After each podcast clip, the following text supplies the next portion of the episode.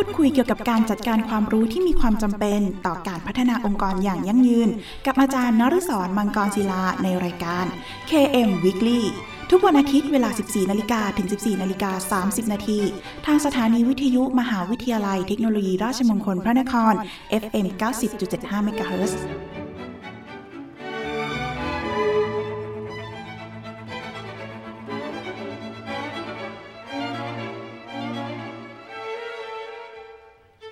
สวัสดีครับ ยินดีต้อนรับเข้าสู่รายการ KM Weekly ดำเนินรายการโดยกระผมอาจารย์นฤศรมังกรศิลา กับรายการที่จะมาร่วมพูดคุยเกี่ยวกับการจัดการความรู้ ที่มีความจำเป็นต่อการพัฒนาองค์กรอย่างยั่งยืน พูดคุยกันเป็นประจำทุกวันอาทิตย์ เวลา 14นาฬิกาถึง 14นาฬิกา30นาทีทางสถานีวิทยุมหาวิทยาลัยเทคโนโลยี ราชมงคลพระนคร RMUTP Radio FM 90.75คลื่นสังสมปัญญาพัฒนาสังคมครับ คุณผู้ฟังสามารถรับฟังรายการของเราแบบสดๆนะครับ ผ่านทาง FM 90.75นะครับ แล้วก็คุณผู้ฟังยังสามารถที่จะรับฟังรายการของเราแบบออนไลน์นะครับ ผ่านทางเว็บไซต์ radio.rmutp.ac.th โดยสามารถรับฟังได้ทั้ง คอมพิวเตอร์นะครับ แล้วก็อุปกรณ์สมาร์ทโฟน ได้แล้ววันนี้ครับ นอกจากนี้คุณผู้ฟังยังสามารถฝากคำถาม หรือข้อสงสัยต่างๆนะครับ ผ่านทางกระดานสนทนา ในเว็บไซต์ของทางสถานีที่ radio.rmutp.ac.th หรือจะโทรศัพท์เข้ามาที่หมายเลขโทรศัพท์นะครับ 02 665 3891 นะครับหรือทางโทรสารที่หมายเลข 02 282 5550 นะครับ รวมทั้งอีเมลของทางสถานีที่ radio mct at rmutp ac th นะครับ หรือถ้าไม่สะดวกช่องทางใดเลยนะครับ ท่านสามารถเขียนเป็นจดหมาย หรือไปรษณียบัตรนะครับ เข้ามาติชมรายการได้ โดยเขียนถึงรายการ KM Weekly สถานีวิทยุมหาวิทยาลัยเทคโนโลยีราชมงคลพระนครครับ เลขที่ 399 ถนนสามเสน เขตดุสิตกรุงเทพ 10300 และเมื่อทางรายการได้รับข้อคำถามต่างๆ เหล่านั้น ก็จะดำเนินการหาคำตอบมาให้คุณผู้ฟังทันทีครับ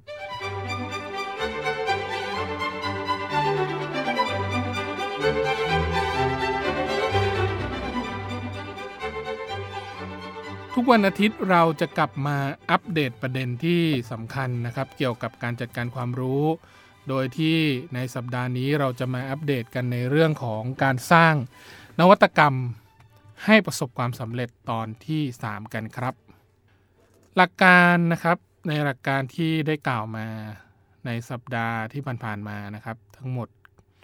มาถึงหลักการที่ 4 ก็คือจะเป็นเรื่องของการนำกระบวนการนวัตกรรม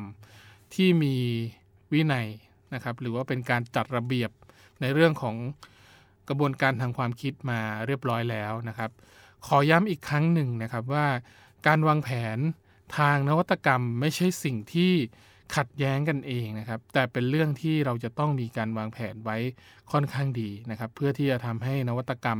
ที่เกิดขึ้นมีความประสบความสำเร็จนะครับ แล้วก็สามารถที่จะนำไปใช้ในฟังก์ชันหรือว่า รูปแบบการทำงานต่างๆ ในองค์กร แล้วก็สามารถที่จะทำให้กระบวนการหรือการปฏิบัติงานในลักษณะที่เป็นการปฏิบัติแบบซ้ำๆการเป็นการทำงานแบบรูทีนนะครับ ก็เราสามารถที่จะใช้กระบวนการนวัตกรรมเนี้ยเข้ามาประยุกต์ใช้ได้นะครับ ซึ่งหลักการข้อนี้นะครับเข้าไปเสริมเรื่องของ 3 หลักการก่อนนะครับ ก็คือเรื่องของการสร้างจากประสบการณ์ ที่คิดว่านวัตกรรมคือระบบ หรือการปลูกฝังวัฒนธรรมทางนวัตกรรมนะครับ ก็คือเรื่องของการสร้างนวัตกรรมเนี่ยเป็นสิ่งที่มนุษย์ทุกคนนะครับอยากได้ต้องการที่จะมีนะครับ โดยณปัจจุบันนี้ก็มีให้เห็นอยู่ค่อนข้างเยอะนะครับไม่ไม่ว่าจะเป็นเรื่องของ IoT เรื่องของ AI นะครับที่กำลังจะเข้ามาในชีวิตประจำวันของเรานะครับ หน่วยงานหรือว่า อาชีพต่างๆที่กำลังจะตกงานนะครับ ก็จะเป็นอาชีพที่มีเรื่องของการใช้กระบวนการหรือว่ารูทีนการทำงานที่ซ้ำๆเดิมๆ ก็จะเอาหุ่นยนต์หรือว่า AI เนี่ยเข้ามาช่วยนะครับ โดยที่นวัตกรรมเนี่ยก็จะเป็นวิธีการหนึ่งที่เราจะต้องเข้ามาร่วมกันนะครับ ในเรื่องของการทำวิจัย แล้วก็เรื่องของการฝึกฝนอย่างเข้มงวดนะครับ ในเรื่องของกระบวนการ แล้วก็เทคโนโลยี แล้วก็วิธีการเพื่อสร้างความสำเร็จให้กับนวัตกรรมนะครับ ก็คือเราจะต้องตระหนักแล้วก็เข้าใจถึงนวัตกรรมนะครับ ที่เราสามารถวางแผน โดยให้ถือว่าเป็นขั้นตอนแรกที่จำเป็นที่สุดนะครับ ก็คือเรื่องของการแพนนิ่งหรือว่าวางแผนนั่นเอง สิ่งที่สำคัญนะครับที่เราจะต้องจดจำอีกส่วนหนึ่งก็คือ กระบวนการในการสร้างนวัตกรรมนั้นจะต้องมีเรื่องของการดำเนินการคู่ขนานกับกระบวนการอื่นๆนะครับขององค์กรจำเป็นที่จะต้องบูรณาการเข้าไว้ด้วยกันนะครับ ก็คือ ผู้สร้างนวัตกรรมต้องสังเคราะห์นะครับ หรือว่าจะเป็นเรื่องของการสรุปรวมอองค์ความรู้ทุกอย่างนะครับ รวบรวมเข้ามาไว้เป็นองค์ความรู้ที่เกิดขึ้นภายในองค์กร หรือว่าจะเป็นตัวบุคคลที่เกิดขึ้นเป็นลักษณะของ transit knowledge ออกมาเป็น explicit knowledge ที่มีการสรุปแล้วทำให้ทุกคนสามารถอ่านแล้วทำความเข้าใจได้ง่ายนะครับ แล้วก็สามารถปฏิบัติได้ออกแบบได้ เทคโนโลยีธุรกิจและก็เรื่องของอการสร้างนะครับนวัตกรรมเนี่ยก็จะเป็นเรื่องของการขับเคลื่อนโดยเทคโนโลยี หรือว่าการขับเคลื่อนโดยธุรกิจ ซึ่งต่างมีจุดเริ่มต้นจากเรื่องของการระบุโอกาสทางธุรกิจนะครับ ก็จะเป็นลักษณะของความได้เปรียบเชิงธุรกิจ ใครที่มีเทคโนโลยีหรือว่านวัตกรรมที่เหนือกว่านะครับ ตอนนี้ก็เริ่มมีบริษัทในเครือของเอ่อกลุ่มที่ให้บริการนะครับ ISP ที่เกี่ยวข้องกับเรื่องอินเทอร์เน็ต เรื่องของการสร้างดิจิทัล park นะครับที่ตอนนี้เริ่มมีค่ายมือถือสีแดง สีฟ้านะครับแล้วก็สีเขียวเนี่ยกำลังเริ่มจัดทำเรื่องของนวัตกรรมที่เกี่ยวข้องเหล่านี้นะครับ โดยส่วนนวัตกรรมที่ขับเคลื่อนโดยการออกแบบหรือว่าดีไซน์ไดเวนนะครับก็คือจะเริ่มต้นด้วยการทำความเข้าใจกับผู้คนเสียก่อนนะครับ เพราะว่าจุดสำคัญเรื่องของการพัฒนาทุนมนุษย์เนี่ยถือว่าเป็นสิ่งที่ ขับเคลื่อนได้ง่ายนะครับ ถ้าบุคลากรในองค์กรมีจุดมุ่งหมายหรือว่าวิสัยทัศน์เดียวกัน ดังนั้นเรื่องของการพัฒนาการต่อยอดจึงเป็นเรื่องที่ไม่ยากนะครับ แล้วก็นำไปสู่เรื่องของแนวความคิด แล้วก็นำไปสู่เรื่องของการสร้างสตาร์ทอัพหรือว่าธุรกิจที่เริ่มต้นจากศูนย์ที่ไม่มีทุนนะครับเข้ามาขับเคลื่อนในส่วนของการทำงาน แล้วก็จนกลายเป็นนวัตกรรมที่สามารถใช้โดยทั่วไปในสังคมของประเทศเราได้นะครับ ส่วนแนวความคิดนั้นนะครับที่เรารู้มาว่าจะต้องมีการดำเนินการต้องทำที่ไหนอย่างไรนะครับ จึงจะเป็นกุญแจสำคัญที่สามารถไขไปสู่ความสำเร็จในเรื่องของการร่วมมือในองค์กรได้นะครับ ดังนั้นบริษัทต่างๆ จึงจะเป็นที่จะต้องเข้าใจผลกระทบนะครับ แล้วก็เทคนิค วิธีการออกแบบที่นำไปสู่เรื่องของการสร้างนวัตกรรม ด้วยการออกแบบที่รับความร่วมมือ เชื่อถือได้ปฏิบัติซ้ำได้ นวัตกรรมเป็นการผสมผสานกระบวนการทางธุรกิจนะครับและเทคโนโลยีเพื่อสร้างคุณค่าทางเศรษฐกิจที่ดีกว่านะครับซึ่งจะนำไปสู่ข้อเสนอทางธุรกิจที่ดีกว่า ก้าวสู่การเป็นผู้นำทางการตลาดด้วยครับ รับฟังเพลงเพราะๆจากทางรายการ KM Weekly สักครู่ครับ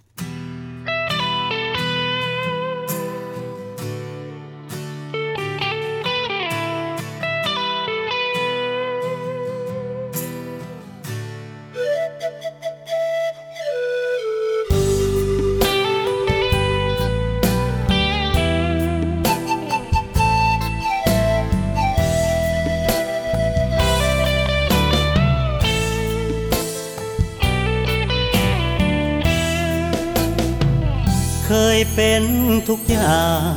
เคยอยู่เคียงข้างหัวใจ เป็นหมอเมื่อเธอเป็นไข้มีเรื่องทุกข์ใจเป็นที่ปรึกษา เข้างานไปส่ง เลิกงานไปรับ ก่อนหลับโทรหาถือเป็นหน้าที่เรื่อยมา ตั้งแต่เรารู้จักกัน อเขาเดินผ่าน ก็เห็นอาการกลับคำ ดูเธอเริ่มมีข้อห้าม ขอให้ทำอย่างนี้อย่างนั้น แค่ขอเจอหน้า ก็อ้างธุระอ้างแต่เรื่องงานคำถามเรื่องความผูกพัน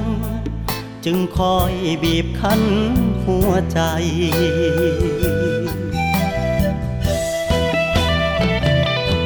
บอกได้ไหม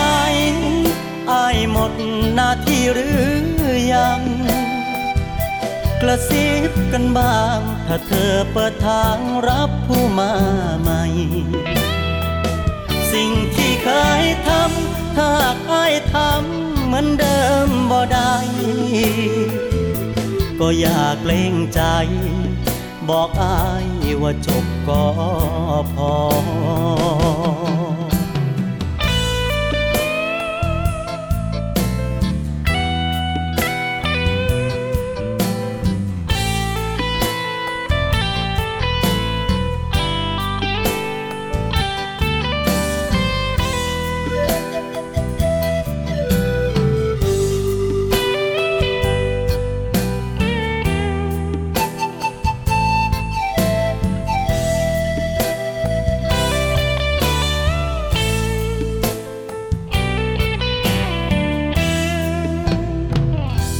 ากฟื้นทำต่อ หน้าที่ทุกข้อเพื่อเธอ แต่แค่คิดใจยังเกอเพราะว่าเธอบอกเคยร้องขอ เมื่อเขาเคียงใกล เจ้าคุยเรื่องอาย ว่ายังไงน้อคำถามในใจหลายข้อยังรอเธอตอบจากใจ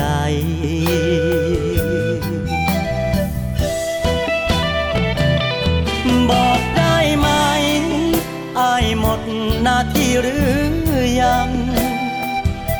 กระซิบกันบ้าง ถ้าเธอเปิดทางรับผู้มาใหม่ สิ่งที่เคยทำ ถ้าอายทำเหมือนเดิมบ่ได้ ก็อยากเกรงใจ บอกอายว่าจบก็พอ สิ่งที่เคยทำ ถ้าหากไอ้ทำคือเก่าบ่ได้หน้าที่สุดท้าย ของอายก็คือหลีกทาง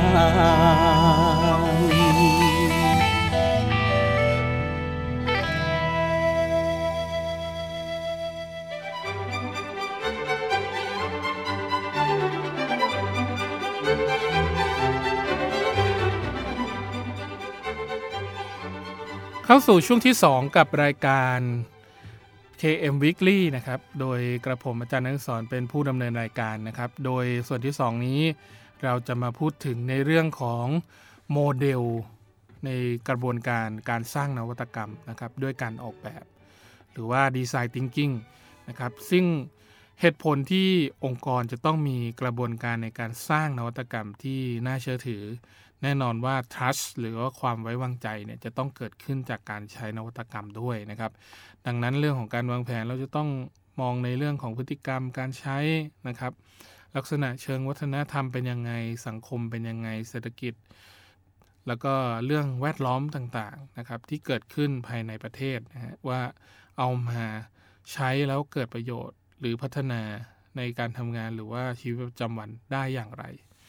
นะครับ สิ่งที่เป็นหลักพื้นฐานของนวัตกรรมที่ประสบความสำเร็จก็คือเรื่องของการสร้างนวัตกรรมที่ออกนอกกรอบเดิมๆนะครับ ซึ่งโมเดลในเรื่องของกระบวนการการสร้างนวัตกรรมด้วยการออกแบบ ไม่ได้ถูกนำมาเสนอหรืออภิปราย ในรูปของวิธีการออกแบบหลายรูปแบบนะครับ แต่ก็จะเป็นลักษณะในเรื่องของการนำมาปรับใช้นะครับ หรือว่า adapting ก็ลักษณะของการทำงานจริงเนี่ยบางครั้งขึ้นอยู่กับบริบทขององค์กรด้วยนะครับ บางครั้งนวัตกรรมหนึ่งอาจจะใช้ได้กับองค์กรนี้องค์กรเดียว หรืออาจจะเป็นลักษณะของการปรับมาใช้บางส่วนที่เกิดขึ้นจากโมเดลในการพัฒนากระบวนการในการสร้างนวัตกรรมนะครับ โดยลักษณะหรือวิธีการในการออกแบบเนี่ยก็จะเกิดจากเรื่องของการศึกษา ในกลุ่มกรณีศึกษาของบริษัทต่างๆนะครับซึ่งบริษัทต่างๆเนี่ยอาจจะใช้วิธีการในการนำเสนอ เรื่องของรูปแบบการใช้นวัตกรรมนะครับตั้งแต่เรื่องของต้นน้ำกลางน้ำปลายน้ำบางครั้งอาจจะมีแค่นวัตกรรมที่จัดการในเรื่องของต้นน้ำอย่างเดียว แล้วก็ใช้วิธีการนี้ครับในเรื่องของการรับข้อมูล Input ข้อมูลต่างๆ เป็นการเซิร์ฟหรือว่าการให้บริการข้อมูลที่เหมาะสมกับ บุคคลแต่ละบุคคลนะครับ อันนี้ก็คือกลุ่มหนึ่ง อีกกลุ่มหนึ่งก็คือกลางน้ำก็จะเป็นกลุ่มที่นำเอาข้อมูลเนี่ยมาใช้ในเชิงการวิเคราะห์นะครับ หรือว่าจะเป็นลักษณะของการใช้นวัตกรรมนะครับ ที่คิดขึ้นมาเนี่ยเอามาสร้างผลผลิตให้เกิดขึ้นนะครับ แล้วก็ส่วนปลายน้ำก็จะเป็นเรื่องของการขายข้อมูล หรือจะเป็นลักษณะของการขายเรื่องของนวัตกรรม ที่ทำแล้วประสบความสำเร็จ แล้วก็สามารถที่จะนำเอาไปประยุกต์ใช้หรือว่าต่อยอดต่อได้นะครับ โดยที่กรณีศึกษาที่นำมาใช้เกี่ยวกับนวัตกรรมต่างๆเนี่ยมันมีมาค่อนข้างนานแล้วนะครับ ก็คือเกิดจากการนำหลักการทั้ง 4 ประการนะครับที่เรานำมาใช้ โดยที่เราสามารถสร้างวิธีการนะครับที่เกิดขึ้นจาก 2ส่วนหลักๆนะครับ จนกลายเป็น กระบวนการทั้ง 4 กระบวนการก็คือ 1. เราจะต้องสร้างนวัตกรรมจากประสบการณ์ครับ ตัวที่1เนี่ยเป็นประเด็นที่ค่อนข้างจะน่าสนใจ เพราะเนื่องจากว่าประสบการณ์ของแต่ละคน ประสบการณ์ของชุมชน ประสบการณ์ของประเทศ ประสบการณ์ของแต่ละกลุ่มทวีปบนโลกใบนี้นะครับ ประสบการณ์ในการใช้นวัตกรรมแตกต่างกันแน่นอนนะครับ เรียกว่าแต่ละพื้นที่ต้องการนวัตกรรมที่ไม่เหมือนกัน ดังนั้นสิ่งที่เป็นต้นน้ำก็คือเรื่องของการสอบถามความต้องการของผู้ใช้นวัตกรรมเหล่านั้นนะครับ ว่ามีความจำเป็นที่จะใช้นวัตกรรมเหล่านั้นได้มากน้อยขนาดไหน นั่นคือตัวที่ 1 ส่วนตัวที่ 2 จะเป็นเรื่องของการต้องคิดถึงนวัตกรรมคือเรื่องของระบบนะครับ หรือว่า System เพราะว่า System สิ่งที่เป็นระบบดังนั้น กลไกคนที่เป็นระบบกับกลไก กลไกคือคน ระบบคือนวัตกรรมนะครับ ดังนั้นระบบสิ่งที่เกิดขึ้นต่างๆ เราก็จะต้องเข้ามารับการฝึกอบรม การใช้ระบบ คนที่เป็นทุนมนุษย์ในองค์กรต่างๆ เหล่านี้จึงจะต้องปรับตัวให้เข้าสู่ยุคที่เรียกว่าดิจิทัลอย่างสมบูรณ์แบบนะครับ เพื่อรับในเรื่องของการใช้นวัตกรรม ดังนั้นส่วนนี้เราจะต้องให้ทราบให้ชัดเจนว่านวัตกรรมไม่ใช่สิ่งที่มาทดแทนในเรื่องของการทำงานทั้งหมด แต่เป็นสิ่งที่เกิดขึ้นมาเพื่อรองรับการทำงานที่เป็นระบบเพิ่มมากขึ้น นะครับ ส่วนที่3นะครับก็จะเป็นเรื่องของการปลูกฝังวัฒนธรรมแห่งการสร้างนวัตกรรมนะครับ ก็คือบางครั้งเรื่องของการรับรู้บางทีอาจจะไม่พอครับ เราจะต้องใช้วิธีการปลูกฝังหรือว่าฝึกนะครับ ทุนมนุษย์ที่เกิดตั้งแต่เล็กในระดับปฐมวัยเลยก็ว่าได้นะครับ อย่างเช่นเราต้องการใส่เรื่องของวิทย์ ใส่เรื่องของเอนจิเนียริงหรือว่าวิศวกรรม เรื่องของทางคณิตศาสตร์ เรื่องของเทคโนโลยีให้กับเด็กๆ ตั้งแต่เล็กๆเนี่ยเราก็จะต้องมีโรงเรียนปฐมวัยที่เป็นต้นแบบในเรื่องของ STEM นะครับ เข้ามาเพื่อทำให้คนรุ่นต่อไปเนี่ยสามารถคิดในเชิงกลุ่มในเรื่องของวิทยาศาสตร์ เทคโนโลยี engineer หรือวิศวกรรม แล้วก็เรื่องของทางคณิตศาสตร์ เพิ่มมากขึ้นนะครับ แต่สิ่งที่เราจะต้องทำอาจจะไม่จำเป็นที่จะต้องปลูกฝังในระดับประถมนะฮะอาจจะมีโรงเรียนหรือว่าหน่วยงานนะครับที่มีความรู้เฉพาะด้านเนี่ยเข้ามาร่วมทำหรือว่าสร้างนวัตกรรมในเรื่องของการสร้างนวัตกรรมที่สามารถเปลี่ยนเปลี่ยนโลกใบนี้ได้นะครับ อย่างเช่นวิทยาลัยกำเนิดวิทย์นะครับของปตทอย่างเงี้ยครับอันนี้ก็จะเป็นกลุ่มที่ มีความรู้ความเข้าใจในเรื่องของวิทยาศาสตร์ เทคโนโลยีค่อนข้างเยอะมากนะครับ เรียนเน้นในเรื่องพวกนี้เป็นสำคัญเพื่อสร้างนวัตกรรมเหล่านั้นนะครับ เป็นการปลูกฝังนะครับทำให้เกิดทุนมนุษย์ที่เห็นความสำคัญในเรื่องของวิทยาศาสตร์และเทคโนโลยี ส่วนตัวที่4นะครับก็คือจะเป็นเรื่องของการนำกระบวนการนวัตกรรมที่มีเรื่องของการใช้นะครับ การบังคับใช้เรื่องของกฎระเบียบหรือว่าวินัยในการปฏิบัติ รูปแบบการใช้งานนวัตกรรมเนี่ยบางครั้งใช้งานผิดข้อมูลออกมามันก็ผิดครับ ดังนั้นสิ่งที่เราทำได้นะครับ เราก็คือเราจะต้องนำเอากระบวนการนวัตกรรมเหล่านี้มาพัฒนาให้เกิดระบบ จากนั้นสิ่งที่เป็นระบบแล้ว เราต้องปฏิบัติตามกฎตามระเบียบนะครับ ไม่ใช่ใส่ข้อมูลอะไรก็ได้เข้าไปในระบบ ออกมามันก็จะเป็นขยะนะฮะดังนั้นสิ่งที่เราจะต้องทำได้คือ ได้ข้อมูลที่ดีที่เป็นต้นน้ำเข้าสู่ระบบออกมาเป็นเอาพุทที่ดีนะครับ ดังนั้นกระบวนการการสร้างนวัตกรรมด้วยวิธีการออกแบบเนี่ยก็จะเป็นวิธีการสร้างนวัตกรรมที่เราสามารถสังเกตหรือศึกษาสภาพความเป็นจริงได้นะครับ โดยพิจารณาปัจจัยที่เกิดขึ้นจากสถานที่จริง จากบริบทขององค์กรนั้นจริง ๆนะครับ จากนั้นก็จะพยายามทำความเข้าใจด้วยเรื่องของการสร้างเนื้อหา โดยย่อแล้วก็ต้นแบบแนวความคิด เพื่อวางกรอบวิธีการคิดแบบใหม่ๆนะฮะก็คือจะเป็นเรื่องของการคิดนอกกรอบ การลดปัญหาเดิมๆที่เกิดขึ้นนะครับ แล้วก็เป็นการลดต้นทุนที่เกิดจากการใช้ทรัพยากรที่สิ้นเปลือง เข้ามาสู่ระบบในเรื่องของการใช้นวัตกรรมเพิ่มมากขึ้น โดยจะต้องเน้นในเรื่องของการสำรวจ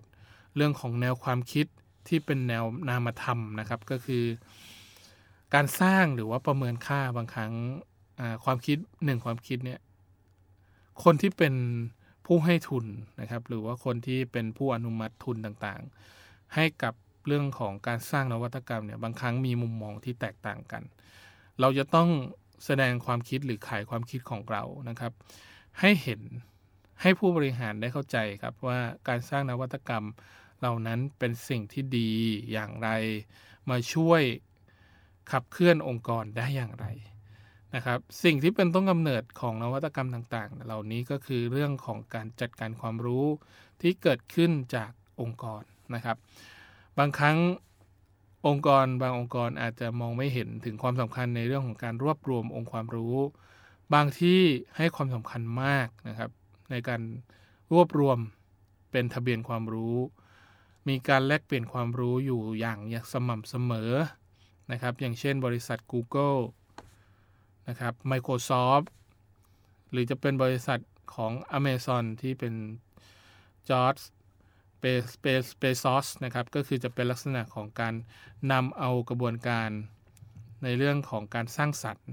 หรือการสำรวจทางกระบวนการทางการสร้างนวัตกรรมเนี่ย ออกแบบมาแล้วให้ทุกคนเข้ามาช่วยกันคิดนะครับ ช่วยกันสร้างนวัตกรรม ให้กับบริษัทต่างๆ ในระดับโลกที่ผมได้กล่าวมานะครับ ก็จะเป็นวิธีการสำรวจกระบวนการการสร้างนวัตกรรมที่เกิดขึ้นนะครับ ที่จะเป็นลักษณะของวิธีการในการสร้างการวิจัยนะครับ การวิเคราะห์ข้อมูลที่เกิดขึ้นจริง หรือว่าแบบแผนทางความคิด การขับเคลื่อนนวัตกรรมนะครับที่เกิดขึ้นจาก เรื่องของการใช้โมเดลในการวิเคราะห์ แล้วก็มาสร้างเป็นแนวคิดใหม่ๆนะบางครั้งอาจจะไม่ได้รับการยอมรับ บางครั้งอาจจะได้รับการยอมรับ แล้วก็ตอบสนองดีมากนะครับอย่างเช่น นวัตกรรมในเรื่องของระบบการสื่อสารจากแต่ก่อนนะครับ ไม่มีเรื่องของสื่อสังคมออนไลน์และปัจจุบันนี้เราสามารถพูดคุย ติดต่อกับเพื่อนสนิท หรือว่าทุกกลุ่มที่เกี่ยวข้องได้อยู่ตลอด 24 ชั่วโมงเลยนะครับ เราก็ เป็นนวัตกรรมหนึ่งที่เกิดขึ้นจากแนวความคิดเล็ก ๆ เหล่านี้แหละครับ ว่าต้องการที่จะสื่อสาร แล้วจะทำยังไงให้ทุกคนสื่อสารได้อย่างเป็นระบบนะครับ แล้วก็แสดงให้เห็นเรื่องของการทำแล้วก็ลงมือทำได้จริง เป็นแนวคิดจนกลายเป็นข้อเสนอ แล้วก็นำมาใช้วิเคราะห์ วิจัย สังเคราะห์ แล้วก็ทำให้เกิดขึ้นจริงได้นะครับ นั่นคือกระบวนการที่เกิดขึ้นจากการขับเคลื่อนนวัตกรรม ขององค์กรนะครับ โดยที่โมเดลขั้นต้นเนี่ยที่เกิดขึ้นจากเรื่องของการใช้ framework หรือว่ากรอบกรอบงานหรือว่ากรอบแนวคิดเนี่ยครับ ก็จะมีกิจกรรมที่แตกต่างกันอยู่ 7 โหมดนะครับ โดยที่เราสามารถนำเอา 7 โหมดเหล่านี้มาสร้างนวัตกรรมด้วยวิธีการออกแบบก็คือเรื่องของการรับรู้ทิศทางครับหรือว่าเทรนนิ่งนะครับบริบทหรือว่าองค์รวมภาพรวมที่เกิดขึ้น รู้จักคนหรือว่าทุนมนุษย์ของเรานะครับ แล้วก็เรื่องของกรอบความเข้าใจ อย่างลึกซึ้งนะครับ คือมีการศึกษาอย่างลึกซึ้ง มีการวิจัยเรียบร้อย มีการสำรวจแนวคิด วางกรอบการแก้ไขปัญหา แล้วก็สิ่งที่สำคัญอีกตัวหนึ่งคือข้อเสนอที่เป็นจริงทั้ง 7 โหมดเหล่านี้นะครับที่บอกมา เราจะจัดทำเป็นโครงสร้างในเรื่องของกระบวนการนวัตกรรม แล้วก็ จัดเป็นโครงสร้างที่สามารถทำความเข้าใจเกี่ยวกับกระบวนการนวัตกรรมที่เกิดขึ้นได้นะครับ แล้วก็ชี้แนะโครงสร้าง จัดลำดับให้กิจกรรมในโครงการ สร้างความเชื่อมั่นนะครับ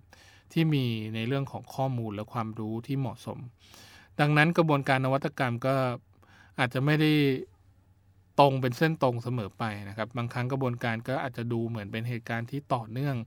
คล้ายกับเส้นตรงแต่จริง ๆ แล้ว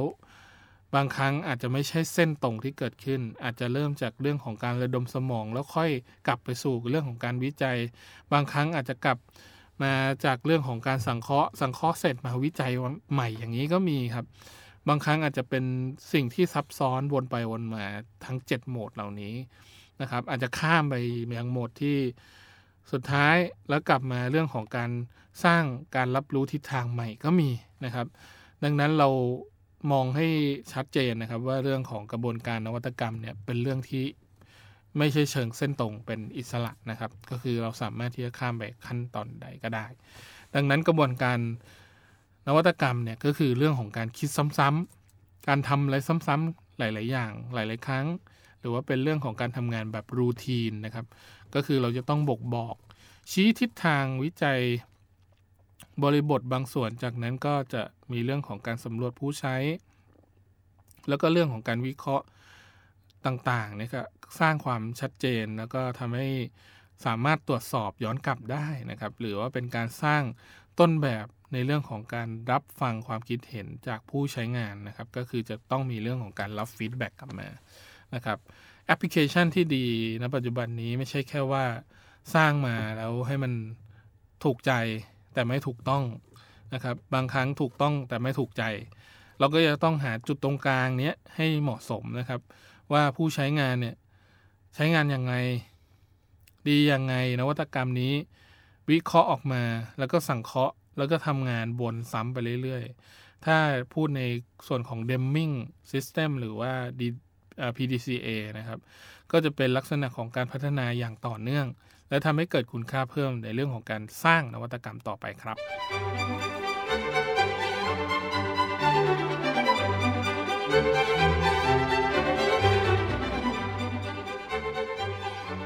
มาถึงช่วงท้ายของรายการแล้วครับ คุณผู้ฟังสามารถติดตามรับฟังรายการ KM Weekly ได้เป็นประจำทุกวันอาทิตย์ เวลา 14นาฬิกาถึง 14นาฬิกา30 นาทีนะครับ และถ้าหากมีข้อสงสัยนะครับ รวมถึงอยากติชมแนะนำรายการ คุณผู้ฟังก็สามารถที่จะโทรศัพท์เข้ามาที่หมายเลขโทรศัพท์ 02 665 3891 นะครับ หรือว่าโทรสารหมายเลข 02 282 5550 นะครับ รวมทั้งอีเมลที่ radio mct at rmutp ac th นะครับ หรือว่าทางจดหมายหรือไปรษณียบัตรก็ได้ครับ โดยเขียนที่ รายการ KM Weekly สถานีวิทยุมหาวิทยาลัยเทคโนโลยี ราชมงคลพระนครนะครับ เลขที่ 399 ถนนสามเสน เขตดุสิต กรุงเทพ 10300 และกลับมาติดตาม KM Weekly ได้ใหม่ครับ ทุกวันอาทิตย์เวลา 14นาฬิกาถึง 14นาฬิกา30 นาที ขอบคุณสำหรับการติดตามรับฟังครับสำหรับวันนี้ต้องขอลาคุณผู้ฟังไปก่อน พบกันใหม่ในตอนต่อไปสำหรับวันนี้ สวัสดีครับ